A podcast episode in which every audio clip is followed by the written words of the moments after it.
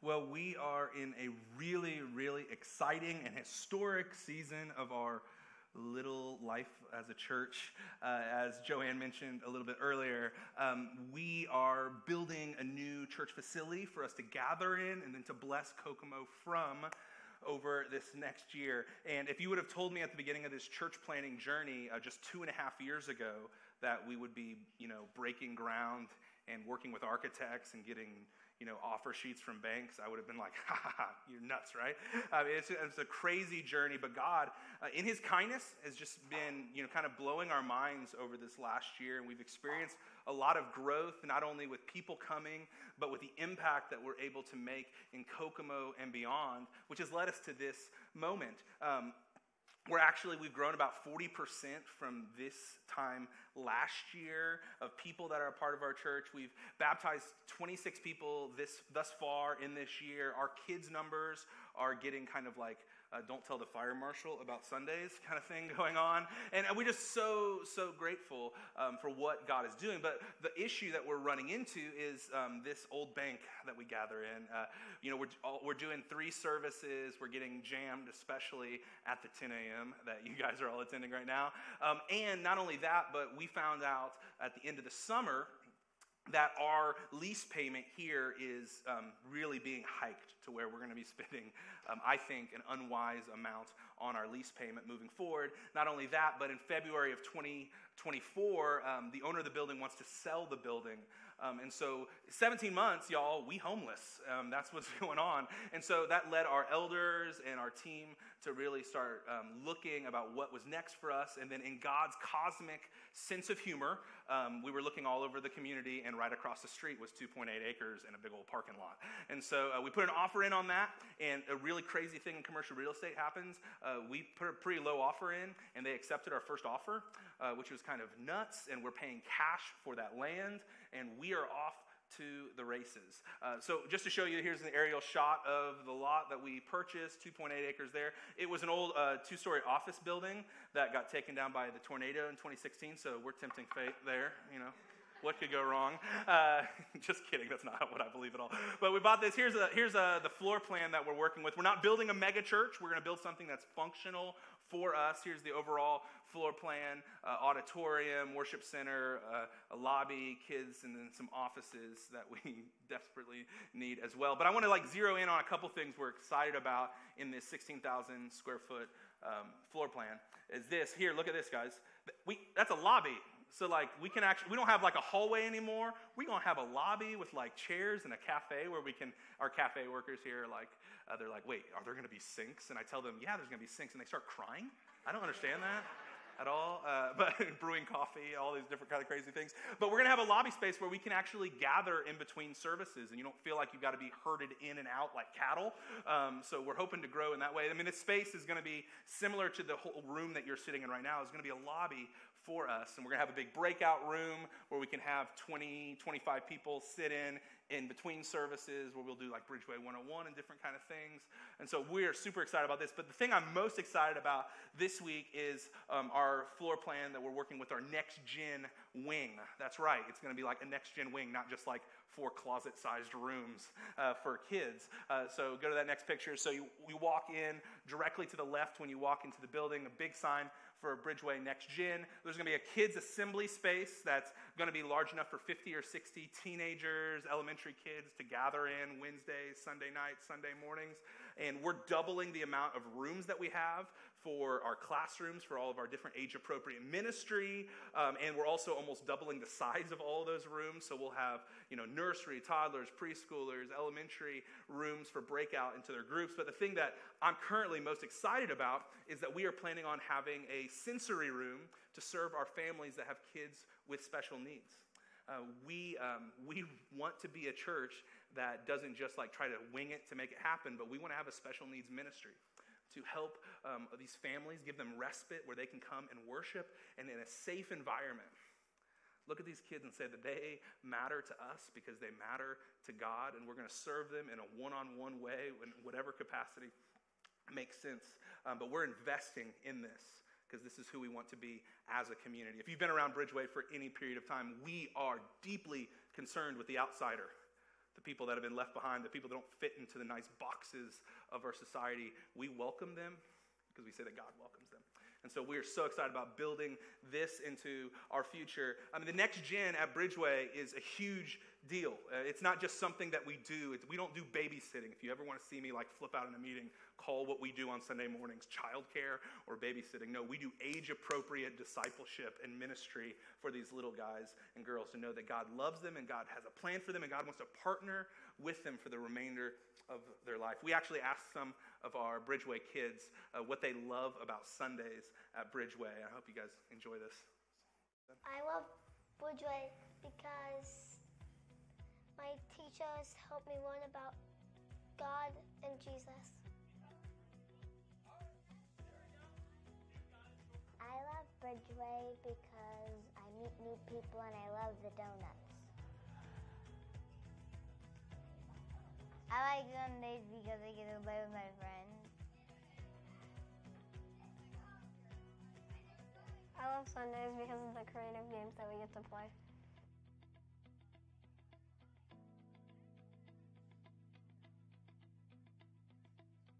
Learning about Jesus and doing crafts and coloring. I love Bridgeway because I love enjoying the stuff we do, like games and learning about Jesus and God, and I love hanging out with friends. They have lots of fun activities, and the history is just fun to learn about. Galatians, Galatians six. I like Sunday because I get donuts. I like Sundays for learning and playing. I love Sundays because I get to learn about forgiveness and play with my friends. I love Bridgeway because everyone's always smiling and we get to learn new things about God. Doing good. At the right time. At the right time. We will gather. So I think we're going to keep the donuts. You guys good with that? You always ask the question, you know, if you'd start over, what would you do differently? I like to ask the question, if you start over, what would you do again? A partnership with Dan's Donuts from the very beginning. God's smile on our ministry. And a, that's the loudest amen we've ever received at this church. Uh, we got that going for us, too. But no, I love seeing their faces. And, I, you know, I, it's every now and again, if you've been here, you know, there's like sort of a roar that comes from across the hall in our next gen wing. I hope you know that I'm never annoyed by that. I, I kind of get a kick out of it because it means this. It means that, like, there are kids that, like, are having fun at church. Come on, right? Like, they're, they're, getting, they're in a world that's shouting down that church matters, that God has any significance in their life. And and we're letting them know that church is not just something for their parents, but this is for them because God wants to walk with them and partner with them in their life. And um, I love it. I love it. And that's one of the things I'm going to miss is hearing the roar in the middle of a service if they're farther away from us in the n- next building. Um, but, you know, you might ask the question, like, what what's more important than the next generation? And to me, handing the gospel message of Jesus, about this King Jesus and what he's doing to put the world back together to the next generation, it means everything to me. And so we're investing heavily in it. And uh, we're investing not only for, you know, my kids, if you got kids, but for our grandkids and for the generation to come and the generation to come after them long after I'm not in the seat at lead, as lead pastor anymore at Bridgeway. And so that's what we're inviting each and every one of us uh, to stretch for, to give towards in a powerful uh, and new way during the season. You might be asking the question, okay, how are we going to get from here to there? And we, we said it last week as we kicked off this experience together, this journey together, that it's going to take us going to new levels of our trust in God. It's going to take us in going to new levels of our surrender to God, of every corner of our life. And it's going to take us going to next levels of sacrifice, actually going without something for the cause of what Jesus is up to and connecting people to him and his story. So that's what we're doing. So we've got two primary goals through this initiative uh, to grow it, it, through our generosity, through our financial sacrifice. The first goal is this, that we're, we're wanting everybody in, all in, one hundred percent participation, those who call Bridgeway home. Now, I'm looking out, and I know we've got a lot of guests here this morning, you know, post-fall break. Please do not hear this message today like I'm trying to get into your wallets, your purses. Like, that's not what we're doing here. Just, I hope that um, you gain some trust from us this morning. That's what I hope. I hope you see that we're a group of people that aren't into playing church. We're not just doing this church service thing, but we're a community on mission to partner with God to bring the up there, down here, to make Kokomo look more like heaven. That's what I hope you get this morning. But for everybody else who here, who's here and you're a partner with us, you are part of the Bridgeway family, we're asking for you to go all in, one hundred percent participation. And that means giving financially in three specific ways um, during this venture to get us to, uh, you know, shovels and dirt and us moving concrete across the street. And the first is this: we're asking everybody to give courageously financially, to look at our our um, our savings or our checking accounts or our investments that we can cash out, and to bring um, some of those resources sacrificially to the table so that we can get this thing going. And that's a courageous ask. We're asking people to go without so that we can go forward into what God is asking us to partner with. We're asking people to give consistently. Um, every single person that's a part of Bridgeway, we're asking you to stretch that recurring giving that many of you are doing. I mean, there's over one hundred ninety families that are giving in an automated, recurring way. And I'm so grateful for that, for your faithfulness in that. But we're asking you, if you're in that, to stretch that by twenty-five dollars a week, or maybe double it for the next two years to get us over the hump into this new facility and into normalized expenses. Um, so we're asking everybody to do that as well. And we're also, and this is maybe my favorite part of being all in, we're asking people to give creatively. Uh, we're asking people to look at the things that they own, the things that they enjoy, the things they like, and we're literally asking you to consider selling that and bringing those resources to God for this project that we're all going all in on. And I want you to hear that me and my family, we're going to be on the front lines of this, all three. Our staff team and their families are in the front lines of this. Our board of elders and their families are on the front lines of this. Our key ministry leaders, we're all going in on this. But that's what one hundred percent participation looks like, giving on those three levels. Uh, we're going to have a commitment Sunday on November twentieth where we'll make our pledges, and then we're off to the races to make this happen. Now, that's our primary goal. Our secondary goal is maybe a little bit more daunting when you look at it on a slide, but here's our secondary goal.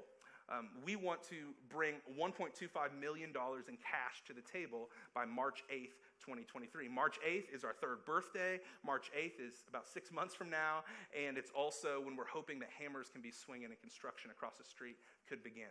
one point two five million dollars is about a third of, it's a little over a third of the entire cost of the project. We think that'll be a great down payment to keep our monthly mortgage payments um, down low in a place where we can do it. But this is why that giving courageously thing is so important, because we need everybody who calls Bridgeway home to jump in on this so that we can chip away at that and so that we can be healthy financially heading in to this build. And I know that's the scary, daunting uh, task that we have in front of us, but we are so, uh, so looking forward, so full of faith that God has called us to this project in this way that I, I, I'm excited to see how God is going to provide in it.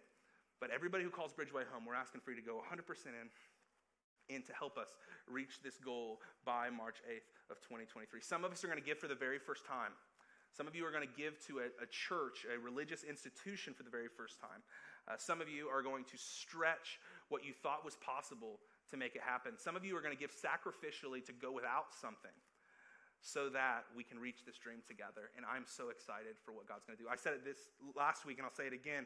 Um, We're walking through this journey of faith and sacrifice and trust and surrender. And I believe in it so much that if somebody at the end of this service would walk up to me and give me a check for one point two five million dollars, um, I'll be honest with you, I'd do like the little jump in the air and kick my feet together. I'd be a little excited. That'd be my first emotion. But yes, let's see it, right? That could happen. Um, I'd probably trip and fall, and it'd be a really different story. Um, but but I would be really pumped. But we would still walk through this journey together, because I'm so excited about what God's doing in our hearts during this season. I'm so excited about what God's going to do in us as we grow our trust, what God is going to do in us as we surrender every corner of our life to Him, and what He's going to do in us as we sacrifice for a greater cause than we could ever do on our own.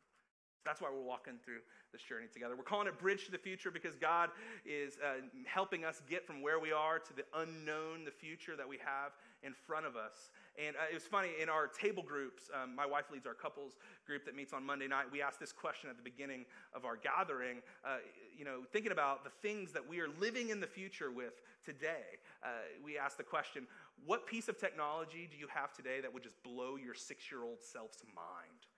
Like, you tell them about it, they'll be like, yeah, right. And they've just had their mind completely blown. And we said you can't say smartphone because that's just too easy. And everybody would just say, oh, my phone, right? But, like, think about that. What would be a piece of technology that we all have access to today that would blow the six-year-old version of yourselves mind? I mean, for me, it was really easy, really quick for me, because I love, love, love music. I'm a big fan of music. Um, I, I was, like, streaming music. Like, subscription services where you can stream music, to where I can go to my phone and I can just, like, type in, um, I want the single version of Here Comes the Sun, released in nineteen sixty-seven by the Beatles, and it's just going to be there in high fidelity. Blows my mind. Like, I have access to everything. I was brought up in the generation of the C D Trapper Keeper. You know, for younger people, C Ds are like, you know, big iTunes or Spotify's, whatever you guys are doing today. But anyway, I had like a Trapper Keeper that was like this thick with all my C Ds and the liner notes in it, and I would carry it around with me. I was such a dweeb, but I was like, like the, the, the thing I was most proud of, I had all my music. I had all my Dave Matthews Band records. I had all my U two albums that I was co- collecting, and I was like taking it everywhere with me. And like, and the fact that like now I can just subscribe and have access to all of it blows my mind still today. So I'm sure that would blow the mind of my six-year-old self. Another person our group said, just smart T Vs and how I can say, hey, Siri, sorry, my my phone did again, it, it took off, Siri, take off. Sorry for anybody whose phone just went off. But hey, Siri, play the next episode of Bluey. And then like, you didn't even have to stand up. You didn't have to find anything. You would just play the next episode of the T V show you're pacifying your children with, right? I mean, that's a mind-blowing technology, right? Or, hey, Alexa, do this, do that. I mean, it's an amazing thing. Another crazy technology uh, that I, just blows people's minds, it blows my mind, is like the tap-to-pay feature or Apple Pay, where you don't have to bring your credit card into stores anymore, and you just, like, bring your phone up, and it magically... It's incredible, right? Until that one time that my wife asked me to go to Kroger and pick up a few things, and I... arrogantly left my wallet in the car, and so I'm like, I got like two hundred fifty dollars of groceries, and I get up, hey, where do I tap this? And they're like, oh, we don't do that here. Kroger, you don't do that here? This is so embarrassing. So I walked out to my car. Okay, let's be honest, I kind of ran out to my car because it was so embarrassing. I had to run back and get all my groceries, and I had to actually swipe a card. But the tap-to-pay feature, it's pretty mind-blowing, right? I don't like thinking about it too much, that I can just pay with this phone. It's, it's a weird thing. But, like, what are those things that, like, that you're realizing? Like, we're living in the future right here and right now. We've all got them. But I know this, that when we talk about the future, um, that's actually a, an anxiety-inducing phrase, isn't it? For us, like, thinking about the future, especially if you've got kids, you're like, ah, oh, like, what kind of world are we having our kids inherit? What kind of world is it? You know what I mean? Like, there's all this fear about what's it going to be like that creeps up. Um, the future is an anxiety-inducing thing, probably accelerated from the pandemic, of thinking like, oh, are, are, am I going to be healthy? Are my kids going to be healthy? How are my parents doing? Like, how are we going to make it there, right? And and it's a scary kind of thing, thinking about the future. And, you know, thinking about the economy is a scary thing. You you better believe that in the last, uh, you know, five or six weeks as we've been preparing for this, uh, you know, this generosity initiative of Bridge to the Future, I've been thinking, oh, goodness, can interest rates go down? When's inflation going to drop? Oh, man, gas prices are creeping back up. All these different things where we think, will there be enough? Will there be enough not only just to give, but will there be enough for the life that I was planning on and the life that I want to hand my kids? I mean, the future can be a really scary place. And what I find fascinating is that the future being kind of anxiety-inducing and a little scary, the unknown being terrifying, it's actually not a new phenomenon. It's actually, as long as there's been people, this has been a fear that we've had. And I mentioned last week that um, my, my life and my, my walk with Jesus right now is really being influenced and um, being emboldened by this ancient story of this ancient man by the name of Abram, or maybe you've heard his name, Abraham. We'll get to that in a couple weeks. But Abram was this ancient man who heard this voice and believed that it was the voice of the Creator God, and God said, I want you to leave. Leave your father's household, your tribe, your people, your nation. Leave everything you've ever known that give you, gives you security or identity. I want you to trust me and go and scatter.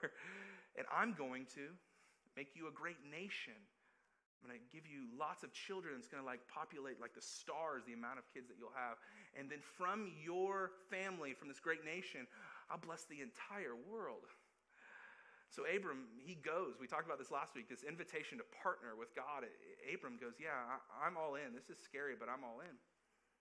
And so we think about Abram's story often, and we think, man, what an example of perfect faith. Oh, look, I just if I just had faith like Father Abraham and many sons, like if I had that kind of faith, that would be so incredible. But what I find so comforting about the person of Abram is that he was an imperfect man with an imperfect faith, and he was following a perfect and patient God through his journey. And we see from this moment, this pivotal moment in verse four of chapter twelve of Genesis, where Abram goes into the unknown future that God has for him. Like six verses later, we see his faith waver and his fear factor raise up through the roof. And I don't know why, but that's that's comforting for me a little bit. But I want us to take a look at this imperfect faith of this imperfect man who is the founder of our faith, right? Let's let's take a look at this. Just six verses after his bold faith to step out, we're told this.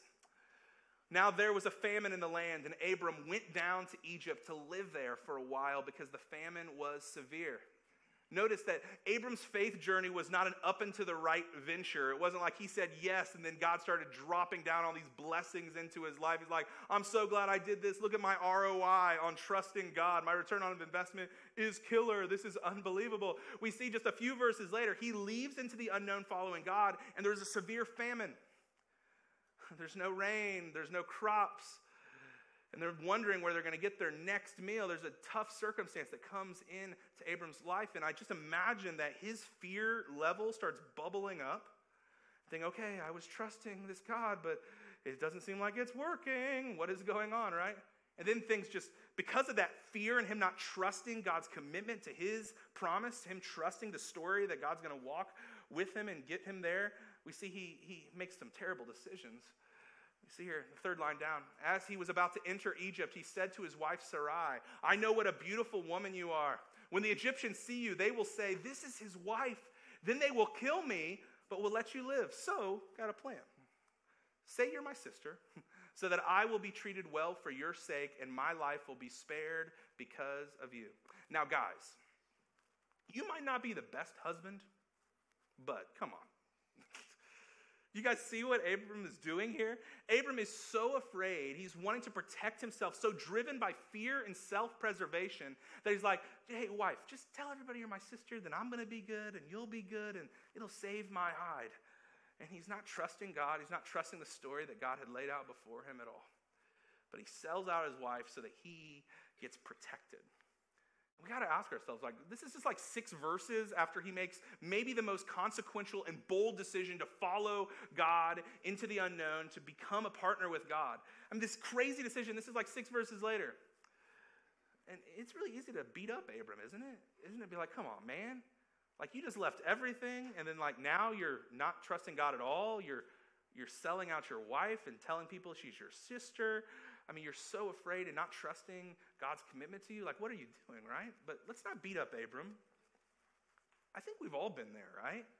We've all had a season of our life where we are gung-ho on Team Jesus, and we want to partner with him. We're like reading the scriptures, and we're praying, and when the songs that we sing on Sundays, they're connecting with our soul, and they're connecting us to God, and we're like giving with our time and our talents and our resources to the mission of God. I think we've all been there, and then something happens. There's a life circumstance that comes out of the blue, and our fear factor raises, and our trust of God's commitment to us starts to diminish, right? Maybe for you, it's it's a relational blow up, a divorce or a breakup that just knocks you off of your equilibrium. Maybe it's a job transition that you weren't signed up for, and now you're wondering if God's going to actually provide. Maybe for you, like me, it was the timing of COVID. And let me just be real, like, there there was a season, uh, there was probably a couple weeks to a month where, like, right when we started the church, my faith was like, what had I done? I mean, some of you don't know this, but, like, we had our grand opening here in this space on March eighth of twenty twenty, and we had given and sacrificed and raised about one hundred thousand dollars just to get some lights and some drums to make this thing happen, and people had all given. to make it happen. We had our grand opening. There were over three hundred people here. We baptized four people that had joined us on our launch team and found Christ through that process. We had to order sixty more chairs on Monday because we're like, oh, man, we, we don't have the volunteers to do three services yet. What are we doing? Like, this is crazy kind of thing. And then I was sitting back in the production booth putting in my slides for my second sermon ever at Bridgeway, and I get this alert on my phone, and then I get another alert on my phone. It was March twelfth, two thousand twenty, that they canceled um, March Madness. They canceled the N B A season. Then an alert from Governor Holcomb that we weren't allowed to have gatherings with more than ten people in a room after we just invested one hundred thousand dollars into the space. I wasn't taking a salary yet from the church. I was leaning on my sugar mama to make things happen at home. And I, I just like, I didn't know what to say. I was like shell-shocked. I'm like, is this real? Is this just going to be something that's going to be a week? Like, what do we do? We have no cameras. I mean, what just happened? We had one Sunday service. So I went home, and literally I got in the shower, and I just cried for like an hour, ran out of hot water. Because I was like, God, what have I gotten myself into? God, where are you in this situation? God, this is not what I signed up for. God, we just had this incredible experience. What's going on here? And my fear rose, and my trust in what God had promised to do diminished, diminished, and diminished.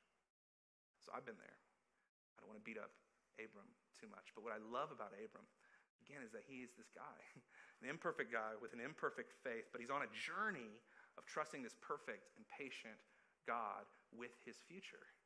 Because this isn't the first time that we see Abram mess up. And we see Abram in different ways just forget to trust God and have his trust diminish. In Genesis chapter sixteen, Abram was impatient that God hadn't given him a child yet because he's getting up there in age, so he sleeps with his handmaiden and has a child that way.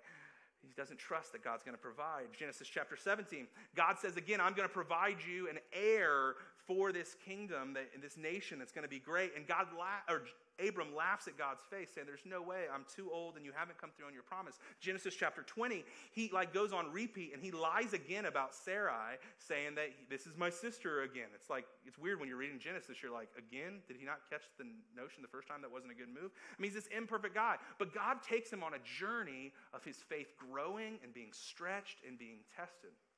My friends, as, as we're stepping into this journey of sacrifice, of the unknown, of us all pulling together to make this new facility happen so we can gather in and we can bless Kokomo from it. Um, it's going to be a journey of ups and downs. And what God shows Abram is what I hope he shows us, is that he is committed to us. And he'll use these situations to stretch our faith and to grow our faith. So let's look at a couple lessons from Abram's story. First is this: that our faith grows by stretching it. This is a principle that your faith is not just what you believe or what you were handed in Sunday school as kids. That's not what your faith is. Your faith is also not the warm fuzzies that you might feel when bad things happen, that everything's going to be all right because Jesus loves me. Your faith is a trust in this unshakable God who is on movement in the world to put the world back together. And he's invited you to be a part of his family, a part of his mission. And so your faith is your trust in God and what he is doing. And our faith grows by stretching it. Abram says yes in chapter twelve, verse four. Chapter twelve, verse ten, there's a great famine that stretched his understanding of what God was doing. Because he's like, this is a terrible circumstance. There's no way that this is actually God's plan. Maybe God has ejected me from his plan. Maybe I messed up, or maybe this God is not trustworthy. But you see here that faith is not a one-time decision. Faith is not raising your hand in a church service. Faith is not walking an aisle. Faith is a posture of saying, God, I trust you right here, right now. And then the next day, God, I trust you right here, right now. God, I trust you that you are good and you made me good and you're going to walk with me. And don't let me look back on my brokenness or not trust your goodness. It's a decision, a posture every single day. And our faith grows by stretching it. Think of it this way. Faith is like a muscle, right? If you've ever had a long period of time where you've not exercised or worked out or lifted weights, and then you go back that first time and you like do five curls or something like that, uh, you walk up, you wake up the next morning and you're like, I'm dead, right? Like I, I am hurting in places I didn't know I could hurt. Um, but the reality is that uh, our faith is much like a muscle, right? That um, muscles, they hurt that next day because they have out like thousands of these micro tears, and your body is sending signals to that place of your body to say it needs to grow back. We need to send more energy, more protein, so that it stretches, it grows, and it heals, and it comes back bigger and stronger. Same thing as with our faith, you guys. While it's stretched, it grows and it comes back bigger and stronger because of the way that God shows up. God uses the stretching moments in our life to grow our faith. But also, God shows us in those stretching moments that we're working on his clock and not our clock. I mean, God, Abram experienced this as well, because God promised Abram he was going to give him a great family and build a great nation from him. Uh, but that was when he was seventy-five years old, which would have been hard enough to believe at seventy-five. But we're told twenty-five years passed, and God still had not dropped a child down for him. He didn't bring the stork thing happening. He didn't make it happen. So whether you believe that those numbers are actually quantitative and that's literally what happened, or you think that the author's intent was to show you this dude was old, this was not supposed to happen, you're okay. You know, I mean, you can see those things differently. But this was not supposed to happen, and God worked on his timing for this to happen. It's almost like God said, Abram, you know, you need to feel helpless. You need to feel dependent on me to trust me in this moment. Don't push eject, but trust me in this moment. For, for a minute, let's fast forward thousands of years to the brother of Jesus, a guy by the name of James, who's writing to the early church, early gatherings of Jesus followers.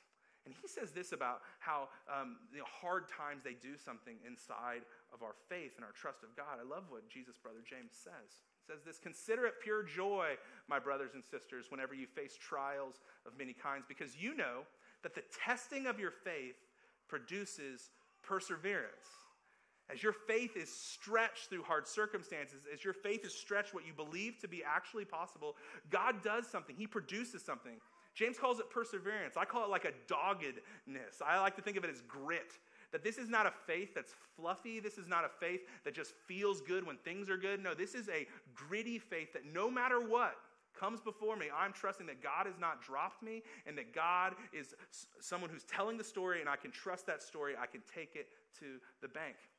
James continues and says, "Let perseverance, that grittiness, finish its work so that you may be mature and complete, not lacking in anything." In other words, let that gritty nature of your faith, don't push eject, don't quit early, hang in there, because God does something in the stretching and the breaking and the stress on our lives that we'll miss if we just push eject and be like, nah, not this time, economy's bad.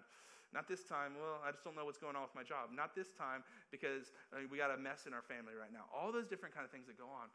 James is saying, God grows our faith by stretching it. He produces something beautiful in us while we hang in there and we trust him through.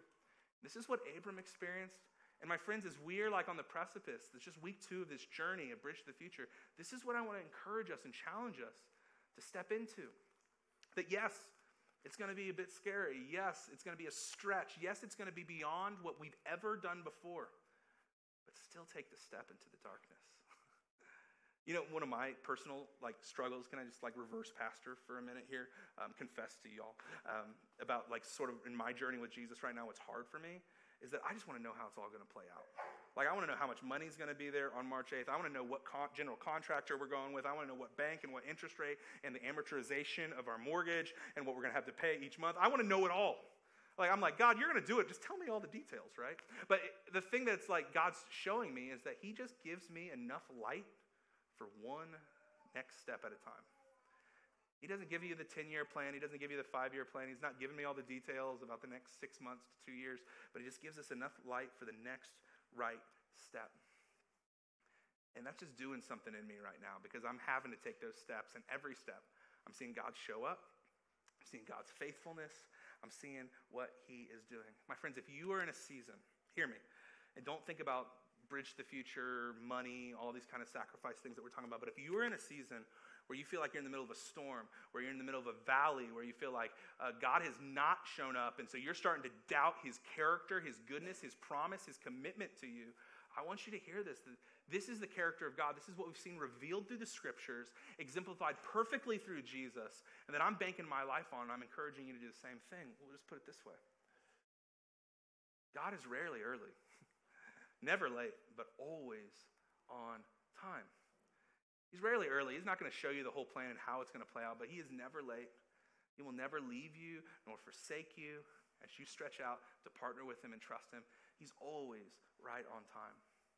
So if you're struggling today, if you feel like God is distant from you today, if you're waiting on a sign and it feels like you're waiting twenty-five, fifty years, man, trust the character of this God, because he'll use it to stretch you, to grow you. But it's only in that that you become mature and complete, the person that God has created you to ultimately be, a fully flourishing human being. Another thing that I think we can learn from Abram's uh, faith journey, it's a challenge to us as we're thinking about becoming people of sacrifice and surrender, is, is this about God's commitment. Our faith grows when we trust God's commitment to us. Our faith grows when we trust that God has our best in mind, even if we don't see it. Let me say it this way.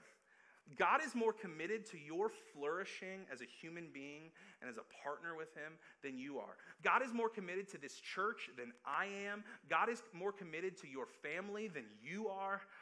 God's commitment is something that we can always take to the bank. I don't have enough time to walk through this verse by verse, but there's this powerful thing that happens in Abram's story in Genesis chapter fifteen. Uh, Abram is getting like, you know, he's kind of getting like, mm, come on, God, show me something. Give me something here. You keep telling me you're going to give me a kid and we're going to become a great nation. You keep telling me I'm going to have land. Nothing's happened yet. And so he's getting a little you know, with with God. Uh, and, and and I love that God receives that, and God uh, gives him something back. He says, I want you to trust me, but I'm not asking for blind faith here.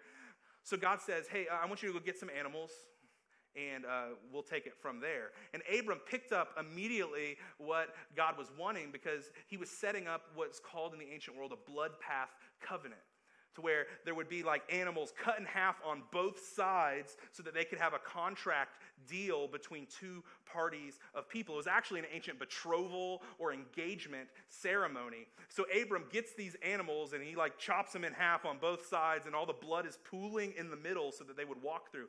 Sidebar. Aren't you glad that when we buy things now, you decide to sign your name a million times? But this is what the ancient world was doing. This is what God was meeting people in the middle of.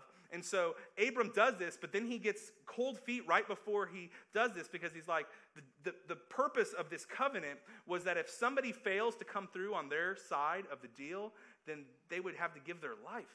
And Abram realizes that he's making this deal with the God of the universe, and so he gets cold feet. He falls asleep. He must be an Enneagram nine, to where they just fall asleep instead of dealing with conflict. Um, sidebar for six or seven of you know what that is.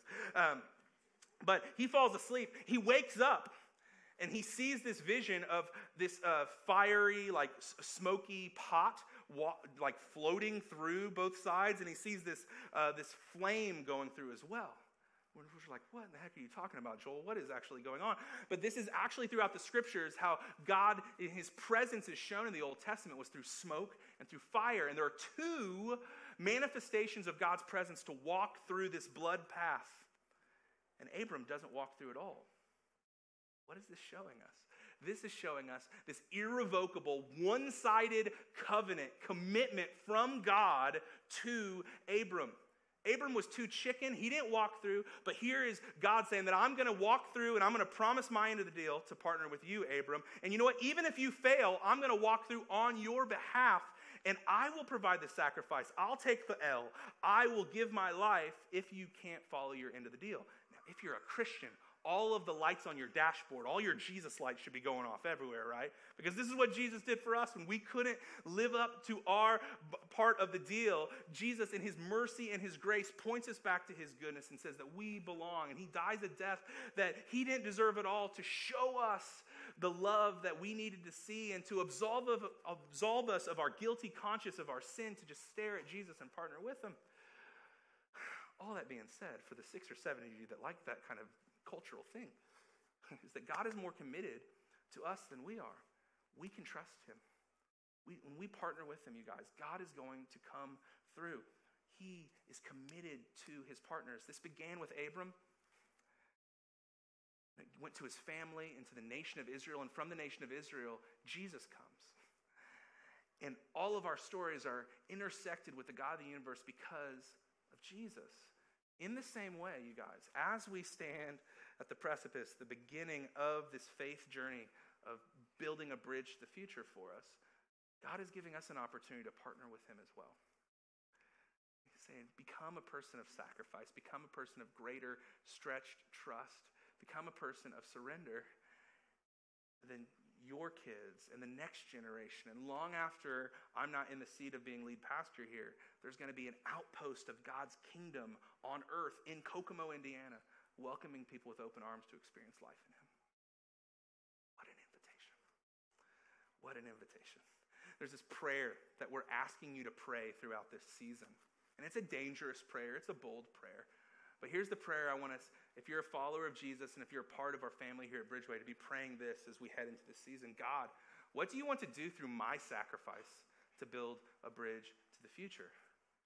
God, what do you want to do through my sacrifice? You know what my sacrifice entails? It, it, it entails us stretching. It entails our faith being stretched beyond what we've done previous. But it's sacrifice. It's going without so that God's mission can move forward. God, what do you want to do through the wealth, the resources, through what you've given me and my family so that we can be a part of this future that you're calling us to? Man, it's a beautiful and dangerous prayer.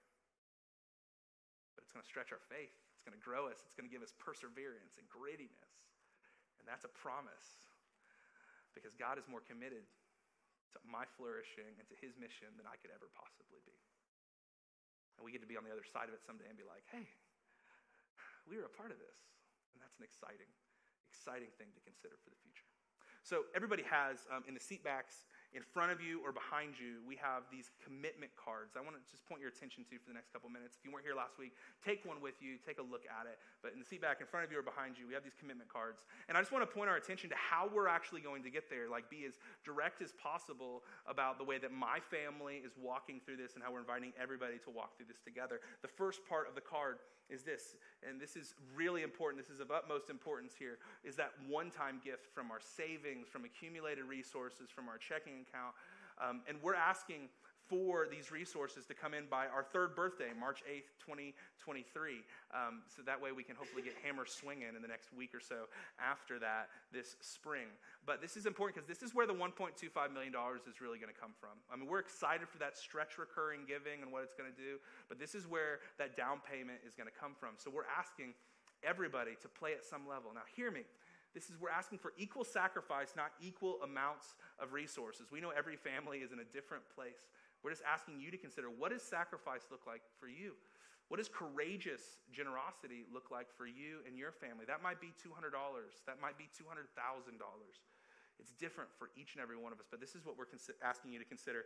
That second piece of this card is the stretch recurring gift, where we're asking you to like help us lift our financial Um, lid over the next two years for those expenses that are going to come. And I, it's current, I'm sure we'll have to pay more than what our lease payment is here on a mortgage. So we're like looking at that.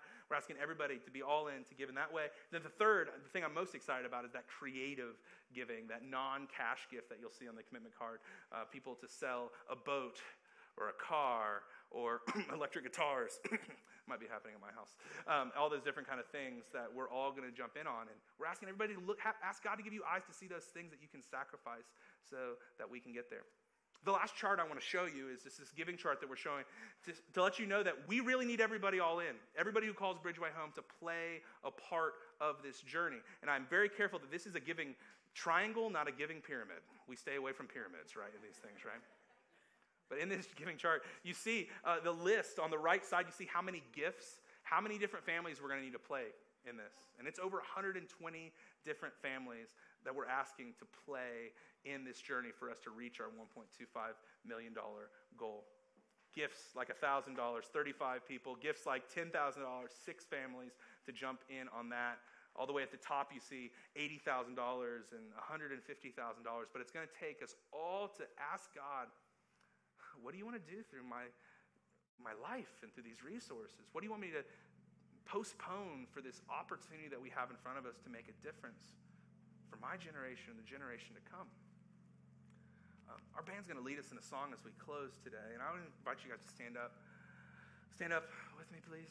We're going to sing this song. And the song is called Available. And it, it's a it's a dangerous prayer for us to pray these words, you guys. I'll be real with you. But over and over in the song, it says, I hear when you call and I am available. And this is this is why I'm so, you know, doggedly re- determined for us to walk through this journey together, because no matter what the resources, the money side looks like, I want to be a part of a faith community. I want to lead a faith community that doesn't play church, but we take it seriously. We put our money where our mouth is when it comes to us wanting to reach our community with the love and the hope of Jesus. So here's the deal. As we sing this song, if you're comfortable, I'm going to ask you guys to put your hands out just like this. I'm not asking anybody to go full like that. Put your hands out like this. And just in a symbol of open hands, saying, God, I want to be available for what you want to do through me and my family during this season. God, I want to be available to partner with you and however you might call me to during this season. So if you're comfortable, during this song, sing the words, read the words, pray these words with your hands out like this, just in this posture of openness to what God might be calling us into as Katie leads us. Let's sing this together.